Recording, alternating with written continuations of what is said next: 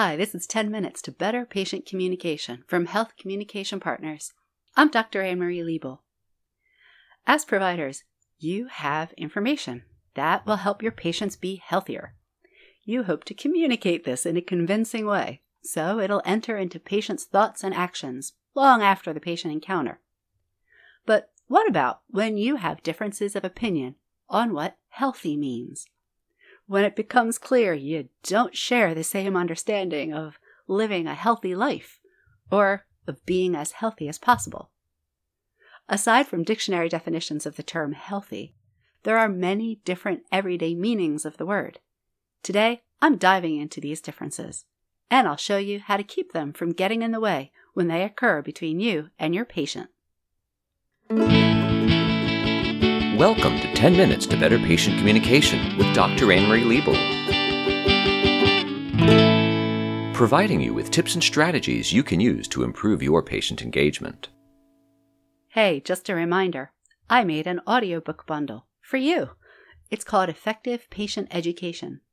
It's a bundle of an 80 minute audiobook, a 40 page ebook if you want to follow along, research references, and additional resources all exclusive, all made by yours truly. It's inexpensive, and you'll be helping support this podcast series and your own learning. Available for immediate download on healthcommunicationpartners.com.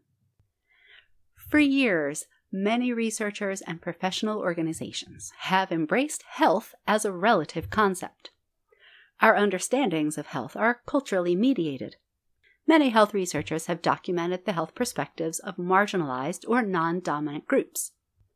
So when we're considering whose healthy is it anyway, it may be helpful to recall that we each draw on a range of ways of understanding the body, science, procedures, insurance, nutrition, and more. These understandings are shaped by our knowledge and our experiences with the bodies we care for and with the healthcare system. Importantly, we have learned how to process this knowledge and experience in our communities. Now, these communities include our professional communities as well as our families, our neighborhoods, and multiple other social groups that we consider ourselves a part of. Another way of thinking about this is that there are large overlapping circles of influence on our ideas of health. For a great example, I have a link in the transcript to a study of women's health in a Haitian community in Florida. The researchers illustrate beautifully that we all have ideas about health and healthcare, and that they come to us from many places. It's also important to remember that these ideas are not fixed or homogeneous, but flowing and shifting. They form our conceptual basis as we read, write, talk about, think about, listen to, and process and act on what it means to be healthy in our communities. These ideas may or may not correspond to the latest medical knowledge, but they make sense to us who hold them. Obviously, we know our own ways of thinking better than we know anyone else's. But differences in ideas can feel like barriers to communication when it dawns on you that you're not on the same sheet of music as the person you're talking to. It can really bog down the conversation.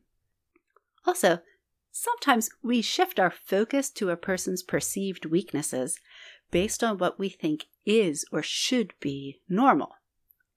That is, when we're not hearing from a person what we think is basic or fundamental, that perceived lack or gap can become our focus. One medical educator made a particularly powerful analogy for me as we were speaking about this very topic. He said, Take parenting. We have these snapshots in our heads of who our child should be, how they should behave and respond to our questions. And then we have the reality of what's in front of us. And when we get frustrated is when the disconnect is there. It's not the child, it's the disparity between the expectations and the reality. Yeah, it can be easy to think that the ways other people, like patients, understand their bodies or act upon health information as problematic, especially when it's not what you think is or should be normal or basic or fundamental. But these ways can be a valuable source of information and insight. I did an earlier podcast episode about how patient misconceptions can be advantageous in the clinical encounter. What you don't want are possible perceptions of difference to get in the way of a productive provider patient relationship. To be clear, I am keeping to those instances where someone is not in danger. Of course, you have a professional obligation and an ethical imperative to help in every way you can. And this means doing no harm as well as doing all you can to keep people from harming themselves or others. But you're well aware the lines are not always so clear. Cultural norms are, by definition, subjective. What seems healthy to one group may not seem healthy to another. Whether it's the foods you eat and how you cook them, or leisure time activities, or everyday routines. I'll give another example. I was consulting on a research project about different cultural ideas toward health as they were reflected in children's literature from different world cultures. This is because the ideas or the values of a social group can be reflected in their stories, and this includes the stories told to children. Let me tell you, it was super interesting. There are different cultural attitudes toward nutrition, no surprise there. But one of the most enlightening for me to see from my American perspective has been different cultural attitudes toward poop. And since we're on the subject, if you haven't heard my podcast episode on PP, I got links in the show notes. Wow, that was an interesting set of sentences, wasn't it? As a healthcare professional, making your expert information relevant to the patient starts with knowing what's important to this person and his or her life. This involves seeing others' bodies and health as they see them and considering what healthy means to your patient. Now, you've heard this from me before. Begin with what people already do, believe, have, and think regarding their health. The point is for you to understand their understanding. You don't have to like it.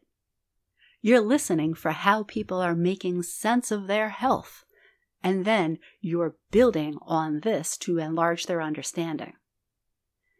Part of the burden of being the expert includes seeing the sense in another person's ideas about health, so you can begin building bridges between their ideas and yours. I'll talk about this bridge for a moment.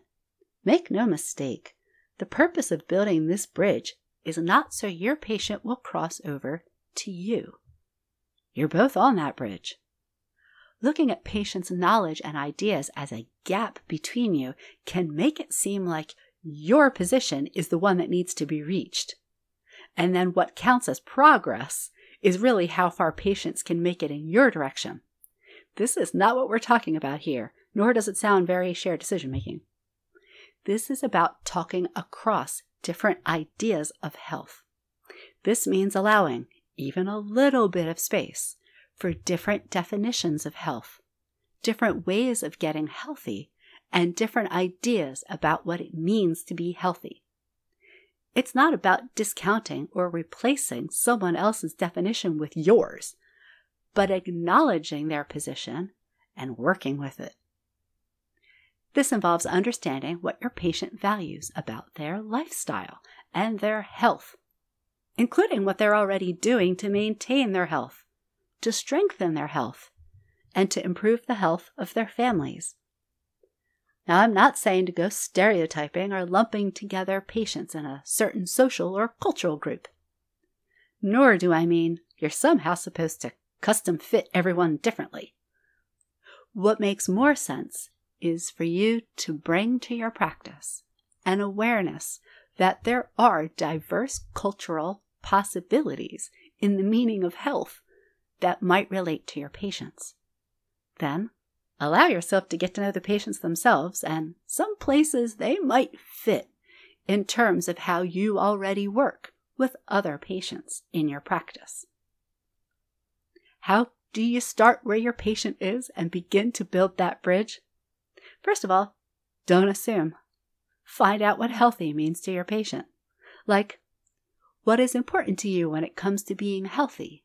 Or, we all can have different ideas about being healthy, and I want to know what matters to you. By meeting people where they are, you go far toward giving them appropriate support and actionable advice. I won't be the first to encourage you to place patients' complaints in the larger context of their personhood and their lives.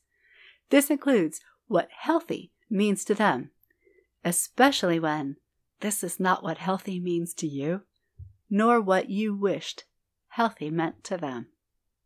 This has been 10 Minutes to Better Patient Communication from Health Communication Partners. I'm Dr. Anne-Marie Liebel.